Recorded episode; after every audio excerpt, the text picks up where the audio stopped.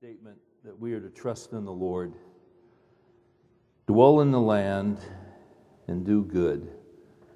Trust in the Lord and and one translation puts it this way Trust in the Lord, dwell in the land, and do good, and feed on his faithfulness. And Lord, that's really what uh, we've been doing all our lives is feeding on your faithfulness. We are so grateful that you are always there. We are so grateful that your promises are always in effect. We, we are thankful, Lord, that uh, even when we are not faithful to you, you are faithful to, to us. Uh, thank you that our whole lives, Lord, we have seen you come through for us in our deepest and darkest moments. We thank you for the common grace that all men enjoy the rain, the sun, you give us our food. All of this ultimately comes from your hand. We live in this technological world and uh, we attribute it to science and all of this, and we give everybody credit except you. But we honor you tonight. You are our Father. Jesus said, When you pray, pray like this Our Father who art in heaven, hallowed be thy name. It just simply means, Lord, that may your name be considered holy. Hallowed be thy name, thy kingdom come. We look forward to the day when Jesus will rule and reign and set up his kingdom. In the interim, we say, Thy will be done on earth as it is in heaven. Give us this day our daily bread. We pray for the guys in here that are out of work. We pray for the guys in here who are in a jam financially, uh, who are just eking by. They are praying for daily provision. They don't have much surplus, if any but you have promised to meet our needs daily. We believe that promise. We've experienced it. Give us this day our daily bread and forgive us our debts as we forgive our debtors. Make us quick to forgive because we've been forgiven of such great sin. And lead us not into temptation, for thine is the kingdom and the power and the glory forever. That's how we are to pray. So, Father, thank you for your faithfulness. For the guys that are hurting tonight, for the guys that are in a very, very tough situation, give them an assurance from your word that you are with them. Remind them that, uh, that you have not forgotten them. Remind them that your eye is upon them. And the eye of the Lord is upon those who hope for his loving kindness. That's us. It's all of us. Open our eyes tonight. Open our hearts. We ask in Jesus' name. Amen.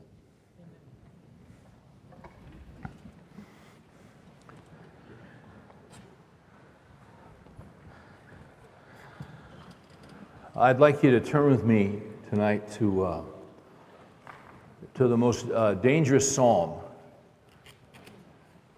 in all the Bible. Now, there are 150 Psalms to choose from.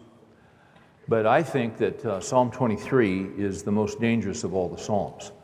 And the reason I think Psalm 23 is dangerous is because just about everybody in here knows Psalm 23. Psalm 23 is a very uh, well known psalm. Uh, Christians know Psalm 23.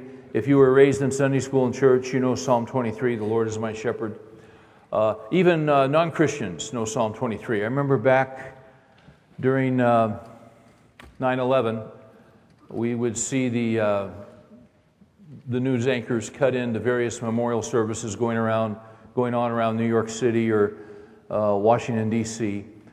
And I remember, at least on a couple of occasions, whoever was presiding was reading Psalm 23 The Lord is my shepherd. Psalm 23 is a very, very familiar passage of Scripture. And if you have been a Christian for any length of time, I, you say, well, how can a psalm be dangerous? Why would, you see, why would you say Psalm 23 is dangerous? I think Psalm 23 is dangerous in this. The danger is, is that we know it so well that we think we know it. And as a result, it loses its bite, it loses its punch.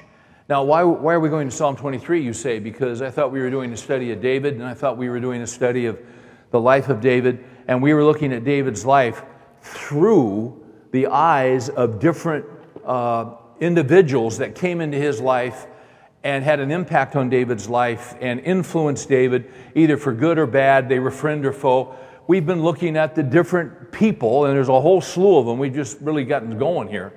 But we've been looking at the life of David through the eyes of different individuals that God put into his life at different times. But would it not be a mistake to forget the most important individual in his life? And by his own admission, the most important person, the most important individual in his life right out of the blocks he describes in Psalm 23, for David is the author of Psalm 23. And in these familiar words, David says this He says, The Lord is my shepherd. Right out of the blocks, he declares himself. This is an interesting psalm that David penned because it pretty much covers his view of the Lord and the Lord's oversight of him uh, for his entire life, fr- from the womb to the tomb. David was a shepherd when he was a kid. In fact, turn with me real quick, just flip over to Psalm 78. We know that David was anointed to be the second king over Israel, but when the Samuel, when prophet the Samuel went to the house of Jesse, David's father, and he said, Bring in your boys. Seven boys were brought in, and he looked at all of them, yet none of those were to be the king. And he said, Do you have other sons? And he said, Well, there's David, and he's out with the sheep. They brought David in, and he was anointed. If you look at Psalm 78, verse 70, it says this he also chose David, his servant, and took him from the sheepfolds. From the care of the ewe, of the ewes with suckling lambs, he brought him to shepherd Jacob, his people, and Israel, his inheritance. So, in other words, David started out shepherding his father's sheep, just a small flock. And what God did was is that God taught him lessons in private. God taught him lessons in obscurity uh, as he led those sheep and as he took care of those sheep and as he protected and provided those sheep, God taught him lessons that would then transfer when David was promoted to be king of Israel. For to be king of Israel was to be shepherd of Israel. Verse 72 So he shepherded them according to the integrity of his heart and guided them with skillful hands. So David was a great shepherd. He was a great king. Was he flawless? No. Just like you're not flawless, I'm not flawless. Uh, for all have sinned and fallen short of the glory of God. David had his terrible moments. We've had our terrible moments. Uh, that's why we continue to call on the name of the Lord. That's why we continue to need the Lord Jesus to save us. But David was a great shepherd, there's no doubt about it. Psalm 23. Now, David was writ- David writes Psalm 23. But as we jump into this psalm that talks about the providential care that the Lord gave to David all the days of his life, as, as we look at this psalm, we, we got to notice something. Psalm 23 is written from the perspective of a sheep. Now, David could have written from the perspective of a shepherd because when he was a kid, he was a shepherd. He knew all about being a shepherd. But when David says, The Lord is my shepherd, what does that make David? Makes him a sheep. I had you flip back to Psalm 23 too quickly. If you were in Psalm 78, swing back over there. In fact, go to the next Psalm. If you look at Psalm 79, down to verse 13, it says, So we, your people, and the sheep of your pasture will give thanks to you forever. To all generations we will tell of your praise.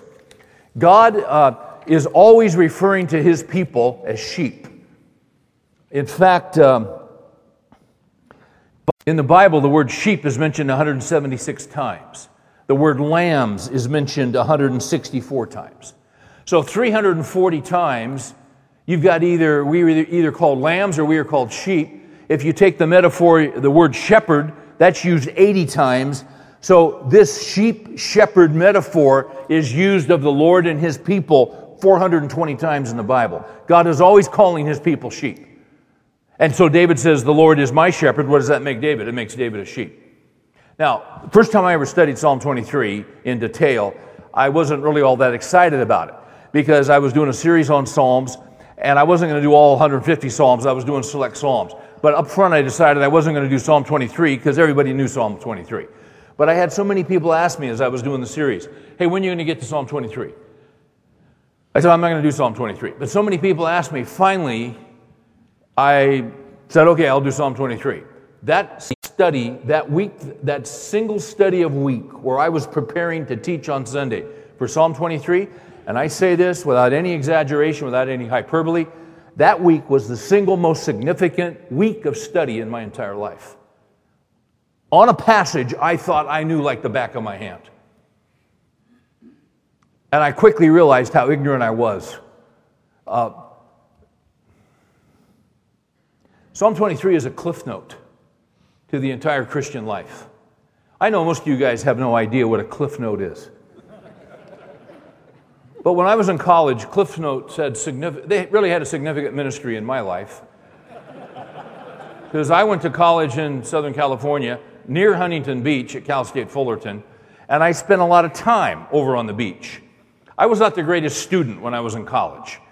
Uh, that was 40 years ago and 40 pounds ago, and I spent a lot of time on the beach. I played a lot of ball. I had a lot of fun. That's what happens when you go to school in Southern California. And uh, just the way it was. And I can uh, remember having a great weekend and coming back into my apartment Sunday night and uh, realizing I had a paper due the next morning on war and peace. and I hadn't quite gotten around to reading the book. So, what do you do? Well, you run down to a bookstore that's open, and they always have those university bookstores open on the weekends because that's how most guys my age went to school, was uh, writing papers on the, on the fly. And you go down, and there's this rack of, back then, they were black and yellow cover booklets called Cliff Notes. And instead of reading 800 pages of War and Peace, see, a Cliff Note is a summary, it's a compendium. So instead of 800 pages, in 80 pages, you get the gist of War and Peace. I think Psalm 23 is a cliff note to the entire Christian life. There are only six verses in Psalm 23. We could spend an hour, not on each verse, we could spend an hour on each line. And you think I'm kidding, I'm not kidding you. I've done entire weekend conferences on Psalm 23. There's so much here, it's staggering. Uh, one of my favorite theologians is Yogi Berra, World Series time. Uh, you know, Yogi has 10 World Series rings? 10. Remarkable. He was a great player. But Yogi had a unique ability to use the English language. And he was just a unique guy. And uh, the Oakland Athletics used to be in another city. Anybody remember where they were? Kansas City. And I read Yogi's biography and his autobiography, and he was talking about uh, he, he loved going to Kansas City because after the games with the A's, there was this Italian restaurant just down from the hotel. And he'd always call and order something at this Italian restaurant on his way home back to, to the hotel. He calls him up one night after a game. He orders a medium pepperoni.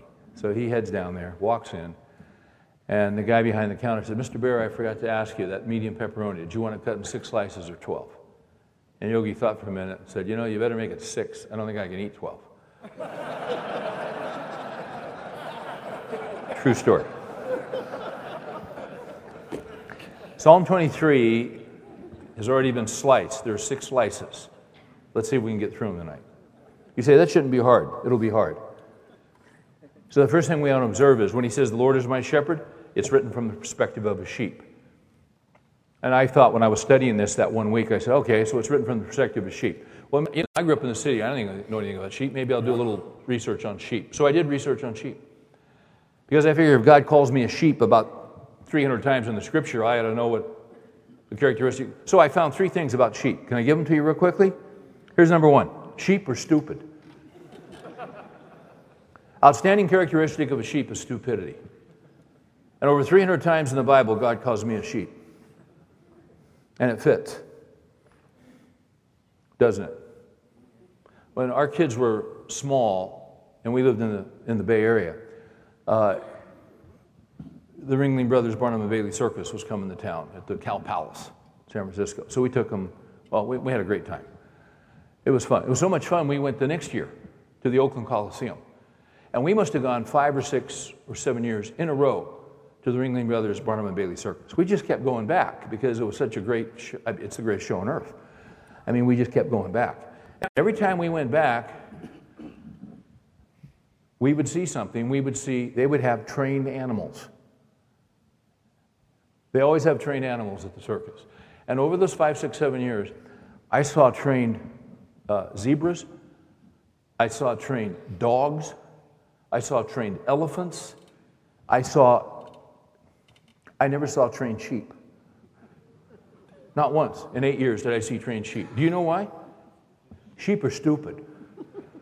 And over 300 times in the Bible, God calls us sheep. I just think that's fascinating. It's also insulting, but it's also true. Uh, we do things and we amaze ourselves. We amaze, we, will we'll, we'll make statements like this. You ever say this to yourself? Why did I do that? Because you're stupid. I, I, include myself there. I mean, don't think I'm just talking to you. Here's another. Why? Why did I say that? You're stupid. And I'm stupid. You know, one of the things that's so great about Jesus, he not only forgives sin, he forgives stupid. You look back over your life and you see certain decisions and you see certain uh, choices that you made, and you look right now and you go, How could I have been so stupid? Man, I wish I could go back and undo that. You can't go back and undo it. But you know what's great about the Lord? He not only forgives our sin, He forgets our sin.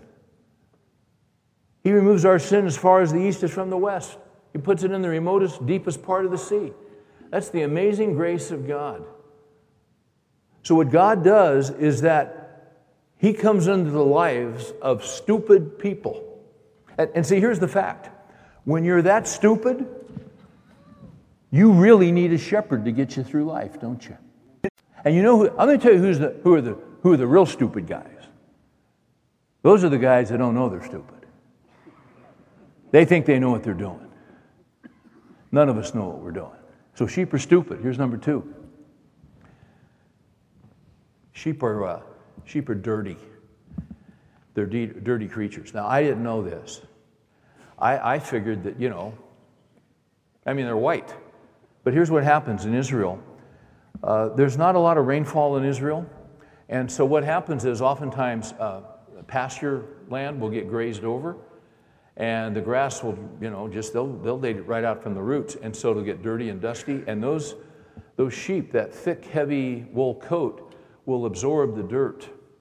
And the thing about those sheep is they don't keep themselves clean. We used to have a little kitten in our house, and that little kitten was always doing, you know, my kids did that for years. They, they just would lick themselves. They, they were influenced by that cat.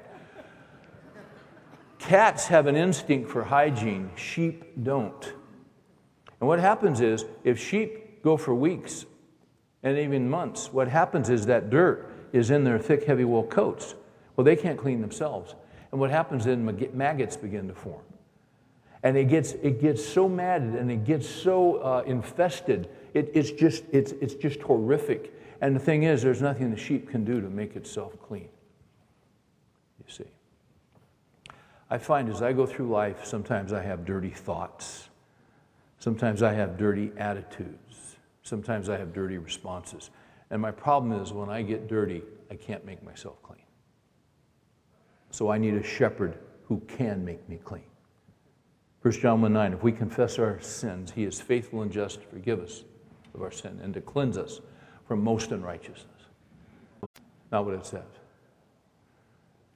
It's one of the greatest verses in the Bible. Martin Luther, Martin Luther, not Martin Luther King, Martin Luther, the great uh, reformer of Germany, who stood up against the Roman Catholic Church and the false doctrine.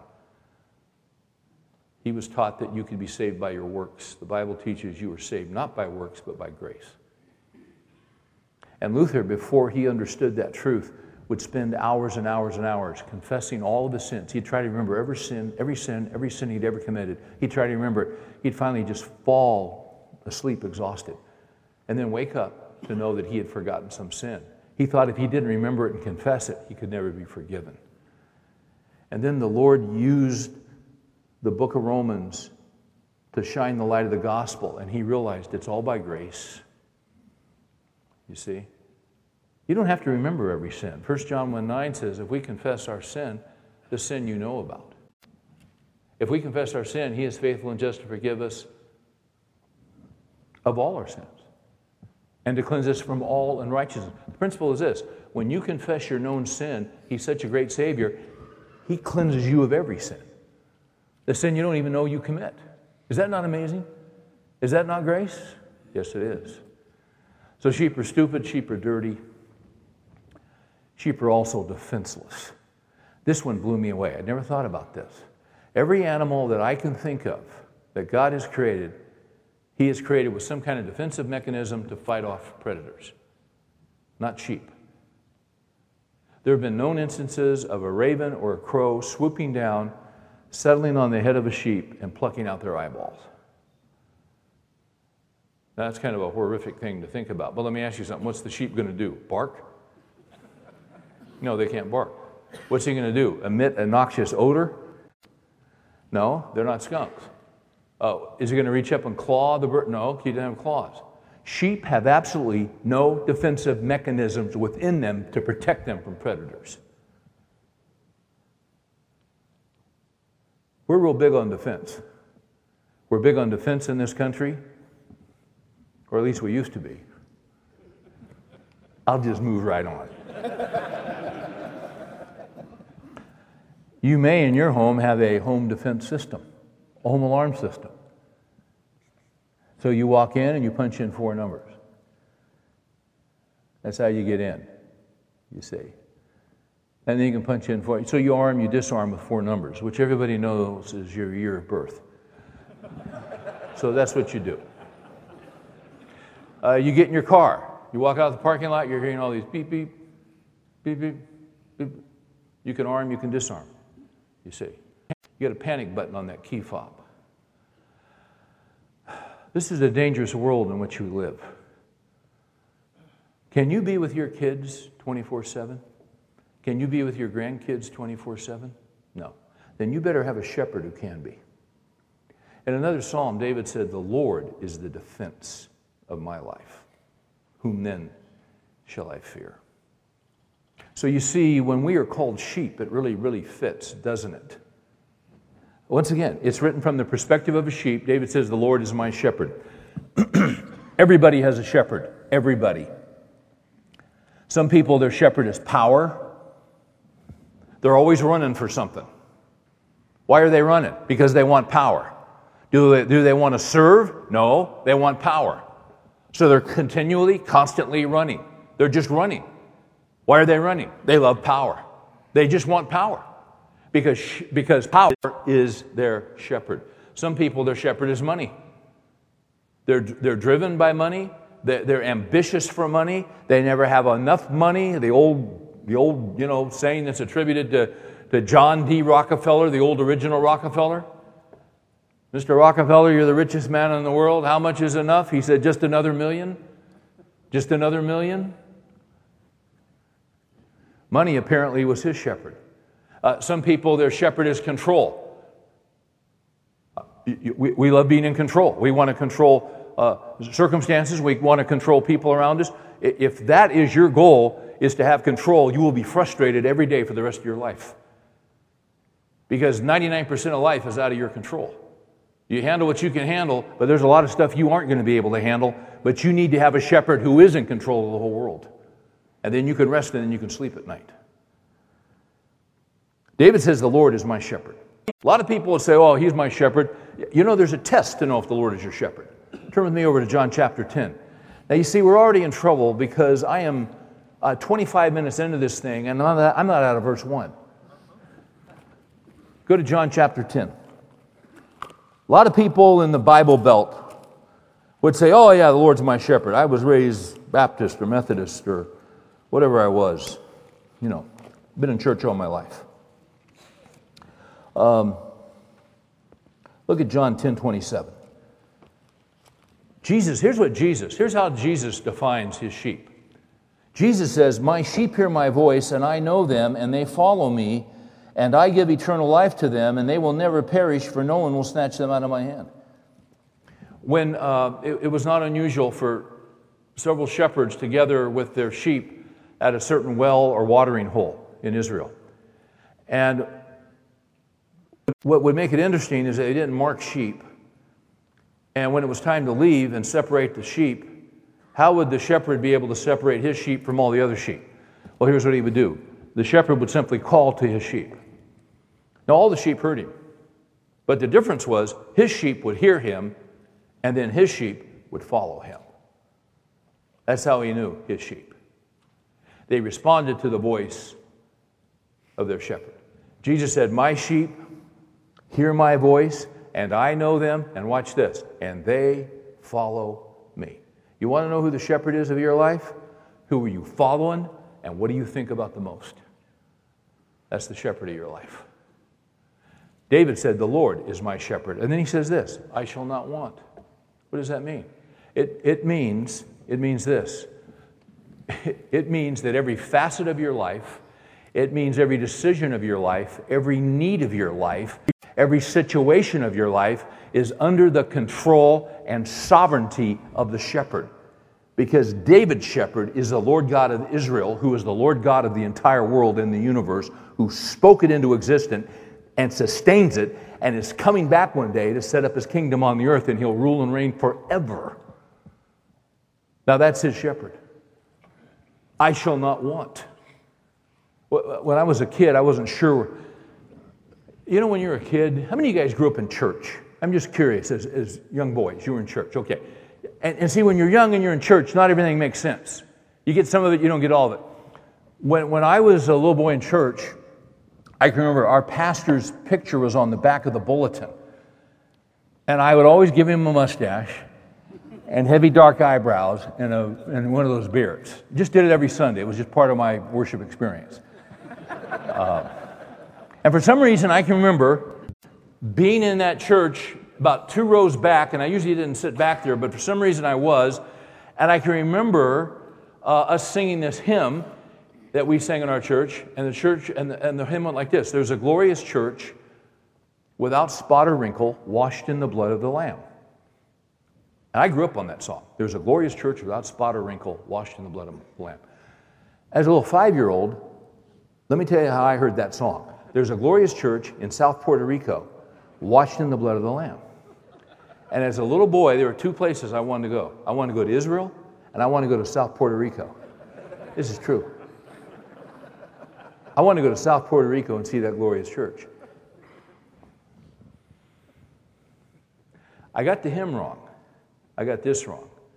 Because I'd hear my pastor say, The Lord is my shepherd, I shall not want. And as a five year old kid, I remember sitting back there and thinking, Why doesn't he want the shepherd?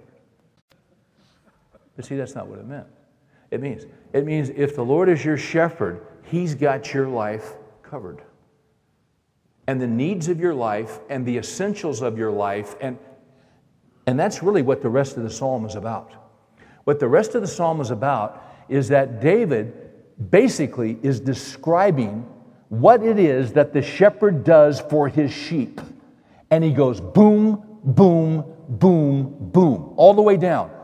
If you know Christ, Psalm 23 tells you the benefits. When you, when you sign up for a job, they'll give you a sheet. Here's, here's one for me, right here. right here at Stonebriar Church. Here's an aspect of the benefit plan at this church. And I got an email, the new one, and so Les handed it to me. You see, there are benefits in Psalm 23 to knowing Christ. Let's hit them. Bullet after bullet after bullet. Notice if you would, if you would, notice verse 2. The first thing that Christ gives to the sheep, the first thing that Christ gives to his people is rest. Rest. Verse 2 He makes me lie down in green pastures. Um, one of the things that's interesting to me when, my kids were small, uh, you know, kids get tired. But if you ask a, a, kid if he's tired, he won't admit to it. Uh, Josh, are you tired? No, Dad, I'm not tired. Now, he might be so tired his speech will slur. And he'll have trouble standing up, and he's, not, he's just off. Oh, Josh, are you tired? No, Dad, I'm not tired. Why is it kids won't admit to being tired? Because if they admit to being tired, their parents will do something for them that is the worst thing a parent could ever do to a child, which is they will make them lie down. The worst thing you can ever do to a young boy is to make him take a nap. Right? Now, the parents would kill for a nap because we're exhausted. We can't even see straight. Remember uh, John, when he was a little guy, maybe 18 months, and Mary was out doing something, and it was Saturday. I knew it's nap time, so I change his diaper. He knows it's coming. He goes, "No, Dad, no, no nap." So I keep changing the diaper, you know. Dad, no nap, no nap. We just keep going, get him in his little jammies with the feet in them. Uh, don't you love those jammies? I wish they came in my size, but that's another issue. Anyway, they're just neat jammies, and he's in his little jammies. And I pick him up, and we start going up the stairs. Go, no nap, Daddy, no nap. But we're going to take a nap. All the way up, walk in, put him in his bedroom, down in his crib, tummy down. Okay, John, you, you take your nap. I walk out, I shut the door, and I stand there because I know what's going to happen. And I can hear him in there huffing and puffing and a little squeak going on. I give him about 90 seconds, I open the door, and he's over looking over like this, you know. So I walk back in, I put him down on his tummy, and this time I stand there and I put my hand on his back. He didn't like that. No nap, Daddy. A little more pressure.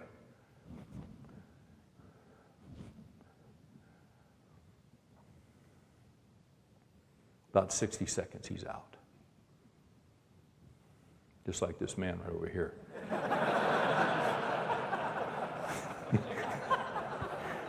Sorry, I couldn't help it. See, sometimes, hey guys, sometimes little kids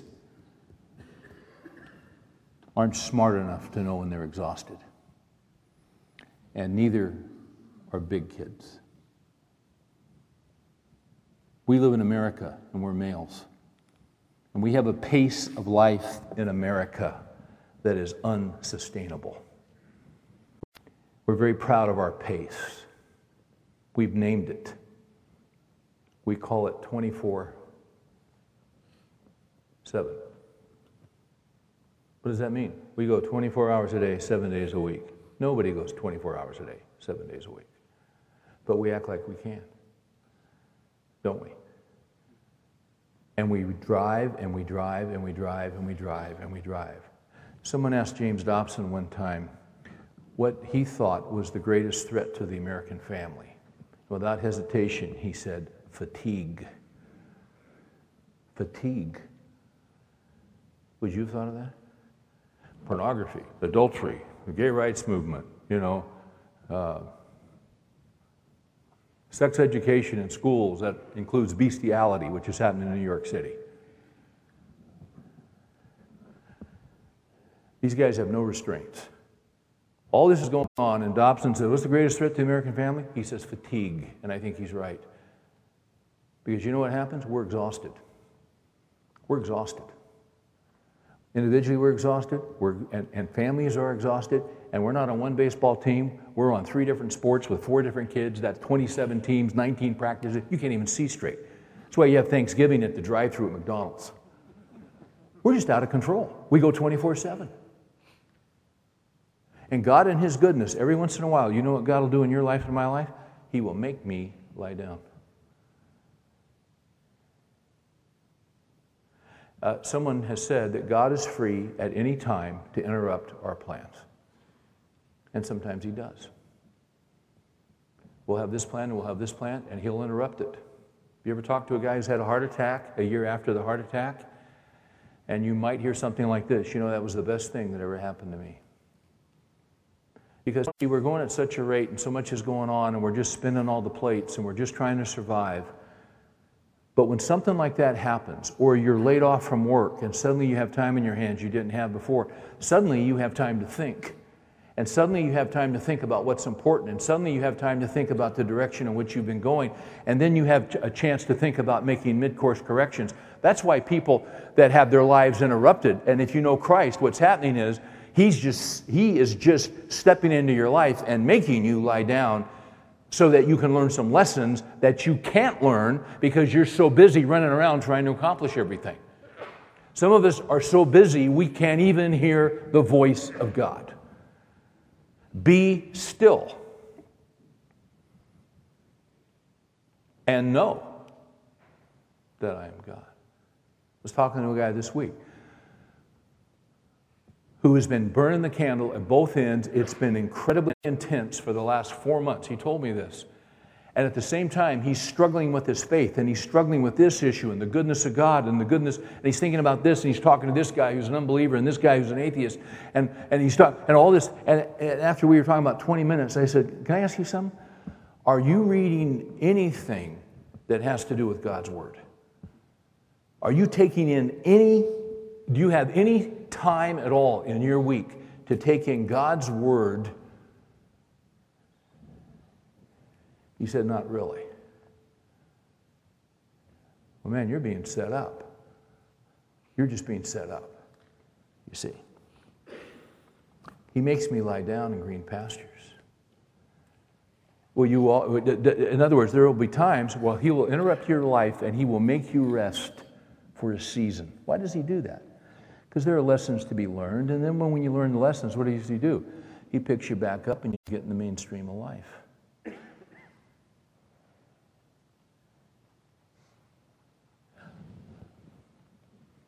I'm editing because I got to move.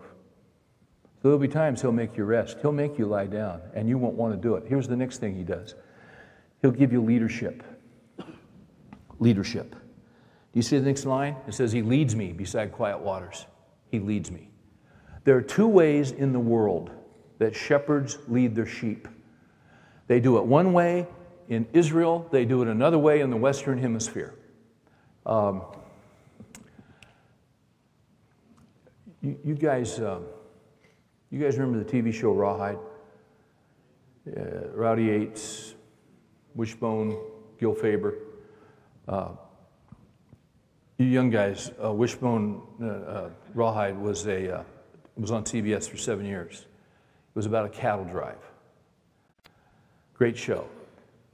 great thing about Rawhide, if you missed an episode, you didn't miss anything. So I missed last week. What happened? They drove the cattle. Oh, okay. They drove the cattle for seven years. They never got there. but it was a great show. Maybe the greatest thing about Rawhide was the theme song by Frankie Laine. Rolling, rolling, rolling, those roll. Let's stand and sing that together. we'll sing the first, the fourth verse. You come as we sing. You know, it's tragic. Some of you guys know all four verses. You know them. You know them. One of the verses go, rolling, rolling, rolling. Though the streams are swollen, keep them dogies rolling rawhide. No time to understand them, just ride and rope and brand them. I'm glad that 300 times in Scripture God did not call me a dogie. Aren't you? We're not on a trail drive, guys. Now, you say, why'd you go into that, Farrar? Because of this. Uh, there are two ways that, sh- ways that shepherds lead their sheep. This says, He leads me. In the Western Hemisphere, the United States, in Australia, New Zealand, where there's all kinds of sheep, you know how they lead sheep? Just like a cattle drive from behind. They drive the sheep, just like cattle. So it's not unusual to see, you know, I, I grew up in Bakersfield, California, the, up in Tehachapi in the hills, all kinds of Basque sheep herders. Came over from uh, that mountain range, the Pyrenees Mountains between Spain and France, and they settled there. I remember as a kid seeing them with their sheep. Uh, they're driving the sheep, just like a cattle drive. You go to Israel, that's not how they do it. In fact, I read about this years before I ever went to Israel. And what I read was that in Israel, the shepherd is never behind the sheep, but in Israel, the way that the shepherd leads the sheep, he's not behind them, he's always out in front of them, leading them. First time I went to Israel, I'm on the lookout for sheep. We were there three or four days, and we're on the bus going from Jericho up to Jerusalem. And uh, as we're going up that hill, somebody said, Look at that, look at that flock of sheep. I was on the right side of the bus, it was the left side. I immediately got on the left side. And I wasn't looking for the sheep, I was looking for the shepherd. Because I'd been told that in Israel, the shepherd was out in front leading. And there's a bunch of sheep. And it's kind of in a valley and crags and all this. And I mean, where's that shepherd? And we're going around curves. And where's that shepherd? Finally, I saw him. You know where he was? Out in front, leading the sheep. Most of our worry and fear and anxiety, most of it is in regard to the future, isn't it? Maybe you've heard that wherever you work, there are going to be layoffs, and you'll know in the next um, 30 days. I remember my friend Gary Rosberg, a number of years ago, his wife Barb, they found a lump and they had to get some tests. And I called Gary and I said, Hey, what'd you guys find out? And I remember Gary saying, We got to wait 16 days for the results. Never forget that 16 days, kind of a strange number. So, see, their, their concern and anxiety was 16 days out. Maybe yours is 30 days out. When my youngest guy, Josh, when he, Mary was pregnant with Josh, there had been some complications. And um, they said, This kid may be born a little monster. This doctor had a great bedside manner. That's what he told Mary at Stanford Hospital. Have you considered interrupting the pregnancy? Oh, like we'll pick it up again later. You mean kill this kid? No, we don't do that. Mary told the guy that. I was in the hospital with spinal meningitis. Boy, that was a fun time.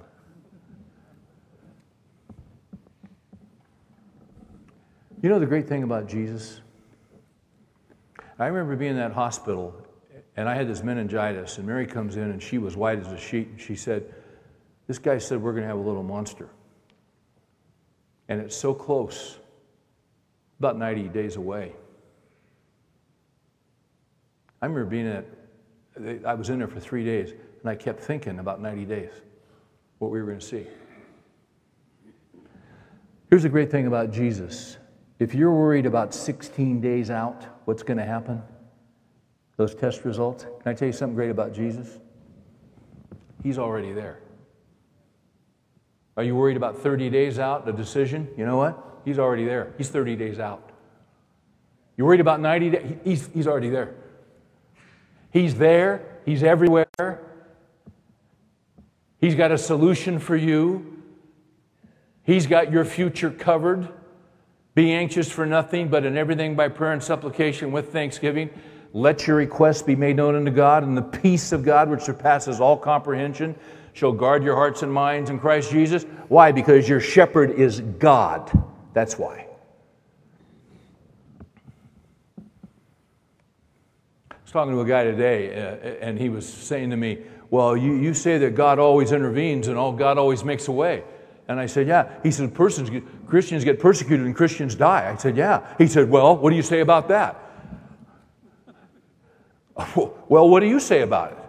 What happens to a Christian when they die? They're promoted. Do you think the worst thing that can happen to you is to die? That's promotion. And let me tell you something the people who've been promoted have no interest in coming back.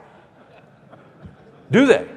That is such an earthly perspective. Well, you, you, you said God would deliver them, and they died. He did deliver them.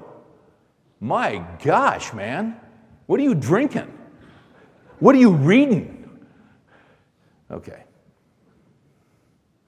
I slapped him around a little bit in Christian love. Just that gift of mercy, Jay, coming out. Sometimes, I mean, do you, do you ever, th- I mean, okay. So, see, there's your, there's your cure. Well, man, what's going to happen in the future? Jesus is already there. He's got a plan. My gosh, has He taken care of you in the past? Have you seen him take care of you your whole life up until now? Then why would he take care of you in 30 days? Huh? Well, things are different, Steve, in this economy. Yeah, they are. Man, I've had stuff for 30 years. I've had this revenue stream, uh, or I've had this, you know, pension being paid out, and it's gone, it's dried up. I was reading one of the old Puritans today, and he was talking about deadness of means. You know what that means? It means when the normal stuff in life that has been there a job, a pension, uh, health, the normal things in life, when they have been there and you can count on them, and suddenly they're not there, and they're dead, and they're obliterated, then what are you going to do? That's not a problem for God. God will create means if there are no means. That's what He do. In the words of Ron Washington, the theologian of the Texas Rangers. That's just what He'd do. Your means are dead, He'll raise up means, won't He? So he's feeding Elijah, uh, you know, at the, at the, with the water from the creek, and the ravens are feeding him. Ravens don't even feed their own young. Did you know that? They're notorious for not feeding their own babies. So God picks ravens to feed him. And then what happens? The brook dries up. Oh my gosh, what am I going to do? It's deadness of means. So what does God say? Go up to Zarephath. That's where he didn't want to go because all the Baal worshippers were up there. Go up to Zarephath. There's a woman up there who's going to help you. Oh, she must have a great endowment. She goes up there. He goes up there. She's making a pancake. He says, Hey, could I get that pancake? She well, That's my last flour. I was going to make it for my son. We're going to eat it and we're going to die. Oh. See, she's got deadness of means too. He said, Would you give that to me? She said, Sure. And God took care of both of them for the rest of the famine.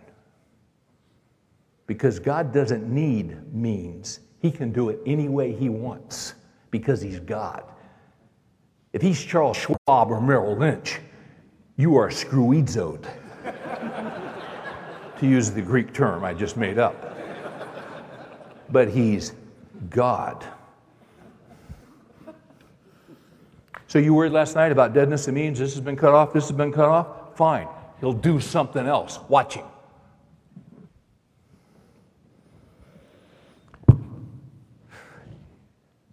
Next thing he gives, he restores my soul.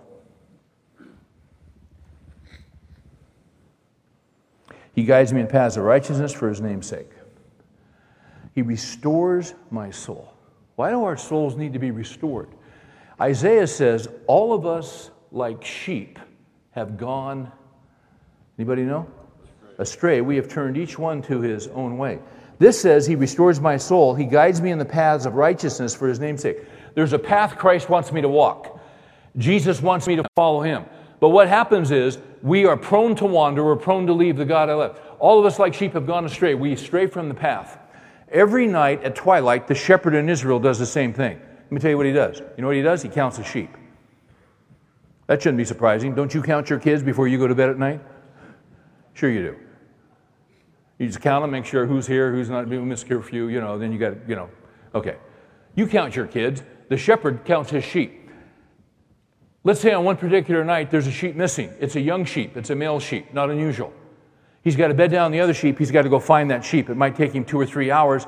This young male sheep is stupid. He doesn't know that a predator could take him out. He doesn't know that he's defenseless. He doesn't know that he could fall off the cliff and dash himself to the rocks below.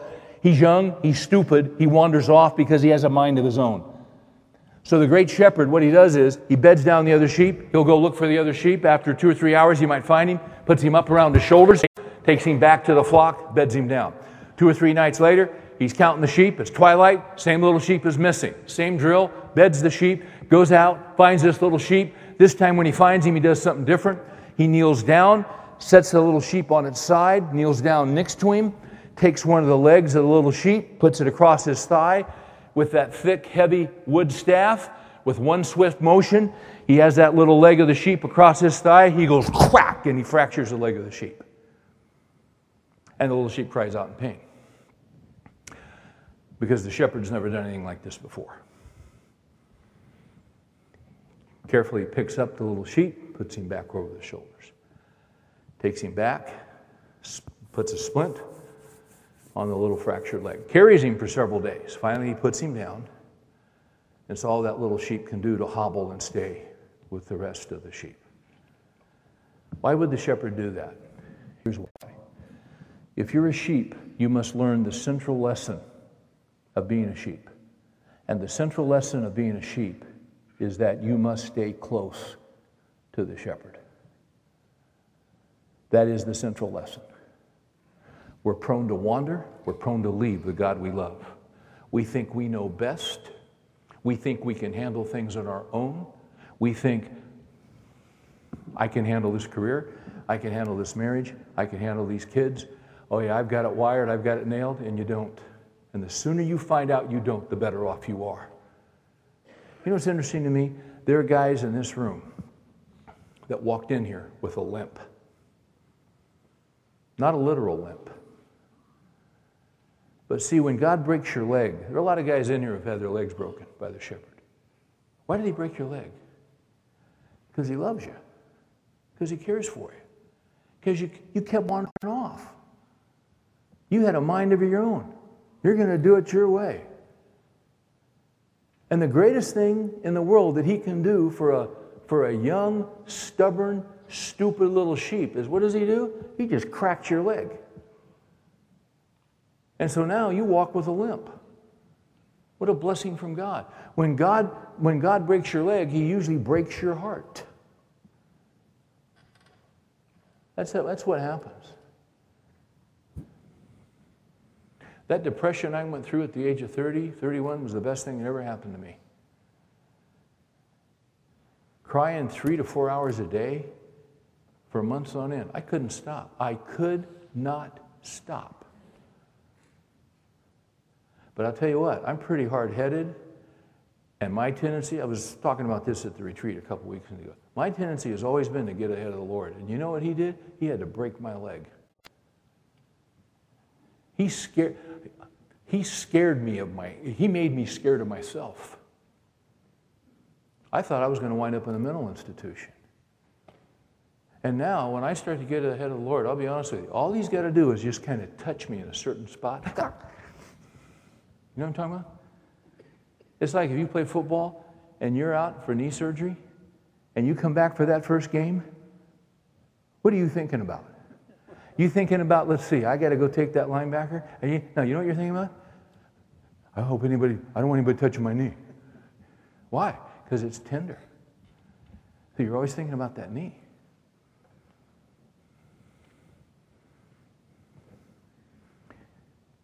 It's the goodness of God that breaks our legs. It's a gift from the shepherd. keeps us close to him. You guys still there? See if I can do this in seven minutes. I might go an hour and a half because the game's over. They're not playing tonight. I won't go that long. Look at verse 4. Uh, what's in verse 4? In verse 4, he gives me guidance. Even though I walk through the valley of the shadow of death, I fear no evil, for you are with me. This might be best, better translated, even though, and this is often read at funeral services, and it, it's appropriate there, but it's also appropriate for life. Even though I walk through the valley of the shadow of death, this, this might be better translated, even though I walk through the valley of deepest darkness. What is the deepest and darkest valley you'll ever go through in your whole life? Death. Death of a spouse, death of a child. Um, but there are other valleys that are very, very deep and very, very dark, are there not? Um, a divorce, a spouse who you love runs out on you. It'll break your heart, it just crushes you. That's a very deep, that's a very dark valley. Or cancer is a very, very deep, very, very dark valley. Or um, a child you've raised to know the Lord and they're just living like hell. That just, that just rips your heart out. Thousand different deep and dark valleys. You know how you know you're in a deep and dark valley? You say to yourself, I'll never get through this. That's what I said at 30 when I went through that depression that took me two and a half, three years. I could not, I, I, I was just trying to make it to lunch. I could not see, because they told me it'll take you two, two and a half, three years to get through this. I thought I'd never get through it. Some of you guys are in a deep and dark valley. You're thinking, I'll never, ever get through this. But see, you will get through it if the Lord is your shepherd. Why will you get through it? Even though I walk through the valley of deepest darkness, I will fear no evil. Watch, watch. For thou art what?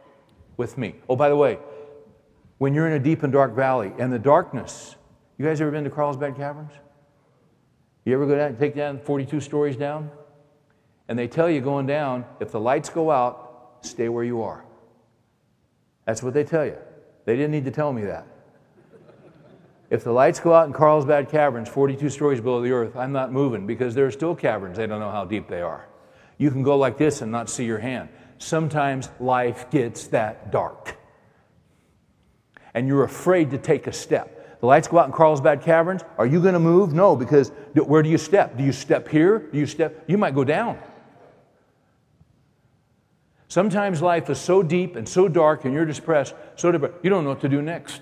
How do I get through this? So, what do you do? You get up in the morning, you get your Bible, you get a verse. Lord, show me what to do. You talk to a friend, and abundance of counselors, there's wisdom. You can't live the Christian life by yourself. And you say, Lord, lead me. And then you sense that He wants you to take this step, and you can't see, you don't know, you can't see. And so you step here, and you're okay. Whew. Okay. Okay, I'm good. I'm good. That's for today. You go, wait a minute, where am I going to step tomorrow? Well, it's not tomorrow yet, is it? Is it? No, it's not tomorrow yet. By the way, where is Jesus when you're in a deep and dark valley? I know he's everywhere, but in the context, where is he? Is he behind you? No. Is he beside of you? No. Where is he? He's in front of you, leading you. That's how you get through it. You get as close to Christ as you can, and you follow the shepherd just today. Just today. Maybe just for the next four hours. That's all you can do. Then you just do that. And what he'll do is he'll walk you through. He won't take you around, he won't tunnel you under, he won't fly you over, he will take you through. How many of you guys, he has taken you through a deep and dark valley you never thought you'd get through? I want to see hands. Look at that. And by the way, that deep and dark valley, which you do now in the lives of other men, you minister to other men from the lessons you learned out of that deep and dark valley. Yes, you do. Verse 5 You prepare a table before me in the presence of my enemies. That's protection. I actually told this story a couple weeks ago here. But what does this mean? You prepare a table before me in the presence of my enemies. Yeah.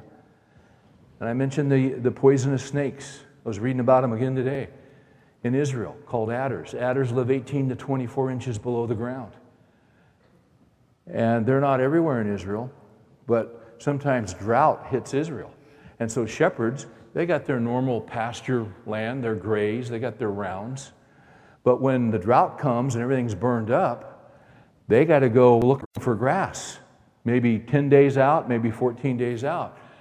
And if they find, and I'm going to tell it just like I did two weeks ago, forgive me for repeating, but that shepherd comes over that little rise, looks down, and there's 20, 25 acres of grass. He hasn't seen grass in two weeks. What does he do? Does he run the sheep in? No.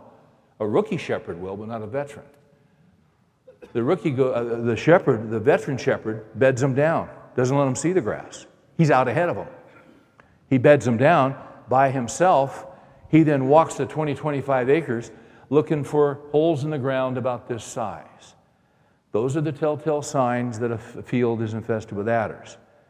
If he finds the holes, he takes the flask of linseed oil and pitch, tar, coats, lubricates each hole. Might take him a couple hours. After he's done that, he brings the sheep in. Sheep finally have grass. They're happy, they're content. The adders hear the sheep. They're trying to get up to bite their noses, kill them within 30 minutes. But the adders can't get up out of the ground. Their skin up against the uh, viscosity of the oil, they can't get out of the holes. And the sheep, unbeknownst to them, are literally eating in the presence of their enemies. God never says He'll take away our enemies, He just says, I'll take care of you in the presence of your enemies. And let me tell you something.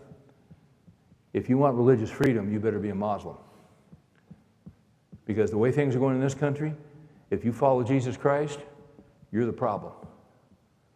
And it's going to get worse and worse, and the persecution is going to increase. Count on it. It's how it works. But we don't have to fear because our shepherd is the great shepherd, isn't he? He'll prepare a table for you in the presence of your enemies. Verse 6. And I've got 33 seconds.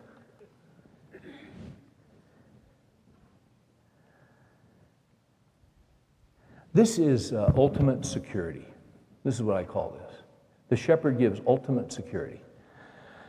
David says, Surely goodness and loving kindness will follow me all the days of my life, and I will dwell in the house of the Lord forever. Okay.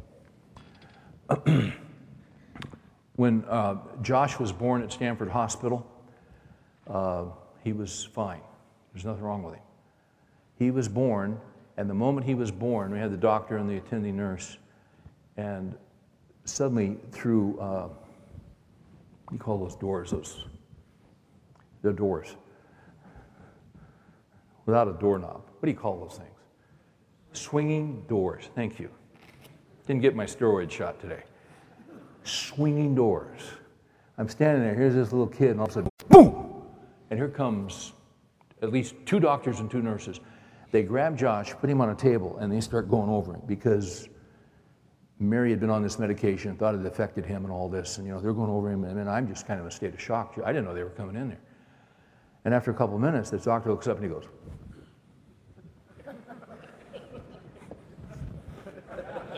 Well, good. I thought we were going to have a little monster. At moments, we thought he might grow up to be a monster. But he's a good kid. We had some friends in San Diego that had a little girl born just a few weeks later. We were comparing notes, pictures. Uh, you know, they turn one, turn two. When uh, these two kids hit two, we were changing pictures and all that. They took their little girl in for a uh, physical, two year old physical. Everything's fine. They run some errands. They come home, the red light in the answering machine's blinking. Bring her back in immediately. And within two hours, they know their little two year old girl had leukemia. Now, this verse says, Surely goodness and loving kindness, look at this verse, will follow me all the days of my life. I have a question. What about that day? Where was the goodness of God on that day when their little girl gets leukemia? I had a friend in South Carolina after church on Sunday. A friend of his had some businesses in rural southern states, bought a little plane. Said, Hey, why don't I get my boy, you get your boy about 3 o'clock, let's go to the airport. We'll just fly around. Great. See you there. They take off, hit the side of a mountain. My friend's son is killed. And my friend breaks his back, and for all they know, he'll never walk again. He did walk again, but he was in the hospital eight or nine months. Now, this says, Surely goodness and loving kindness will follow me all the days of my life. Did David know anything about heartache, heartbreak, tragedy? Uh-huh. How can he say this? Surely goodness and loving kindness will follow me all the days of my life. Let me tell you what I think he did. If you take a 35 millimeter camera, the, the, old ones, when Rachel was born, I bought a camera with three lenses because I had an old one and she was cute. I needed a camera. I didn't know anything about cameras, but it came with three lenses. There was a regular lens. It said regular in Japanese on the side. You just stand here and you see everything regular. Okay? But then I could switch lenses and take out this long, narrow lens and never move, and I change my perspective and I could focus on a doorknob 75 yards away called a telephoto. Here's what happens when leukemia comes into our lives, when plane crashes come into our lives, when divorce, when a sexual assault, when murder. Talked to a guy this week, last week, where I was speaking. His son and girlfriend were murdered. They have no clue what happened. Both kids love the Lord. Cold blood murder, don't have a clue. What do you say? When these things happen in our lives, we put on the telephoto lens and all we focus on is the hurt and the pain and the devastation and the confusion, and that's okay because we're just dust and God understands. That's okay.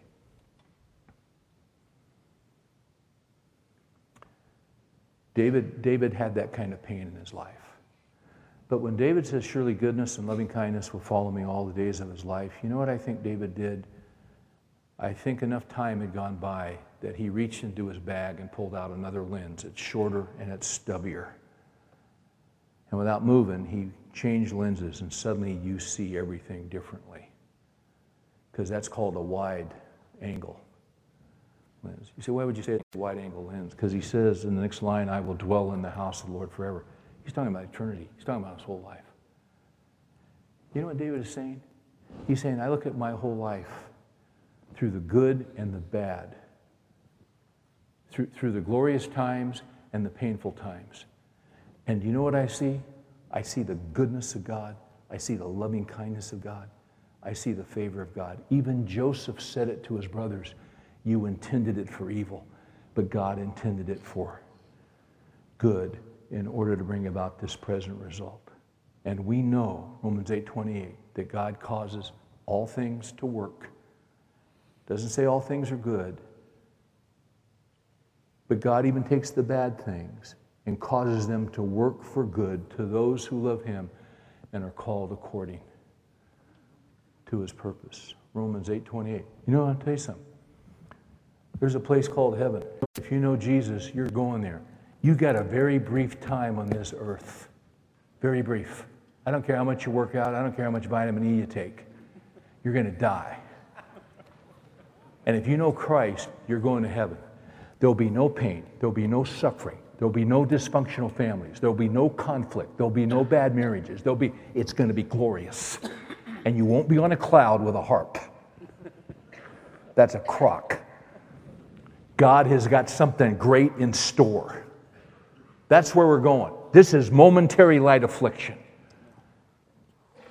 But we'll get through because the Lord was David's shepherd and he's ours. Let's pray. So we thank you, Father, for the truth of your word. You guided David. Would you guide us? We've done some stupid things, but what a great Savior you are. We cling to you. In Jesus' name, amen.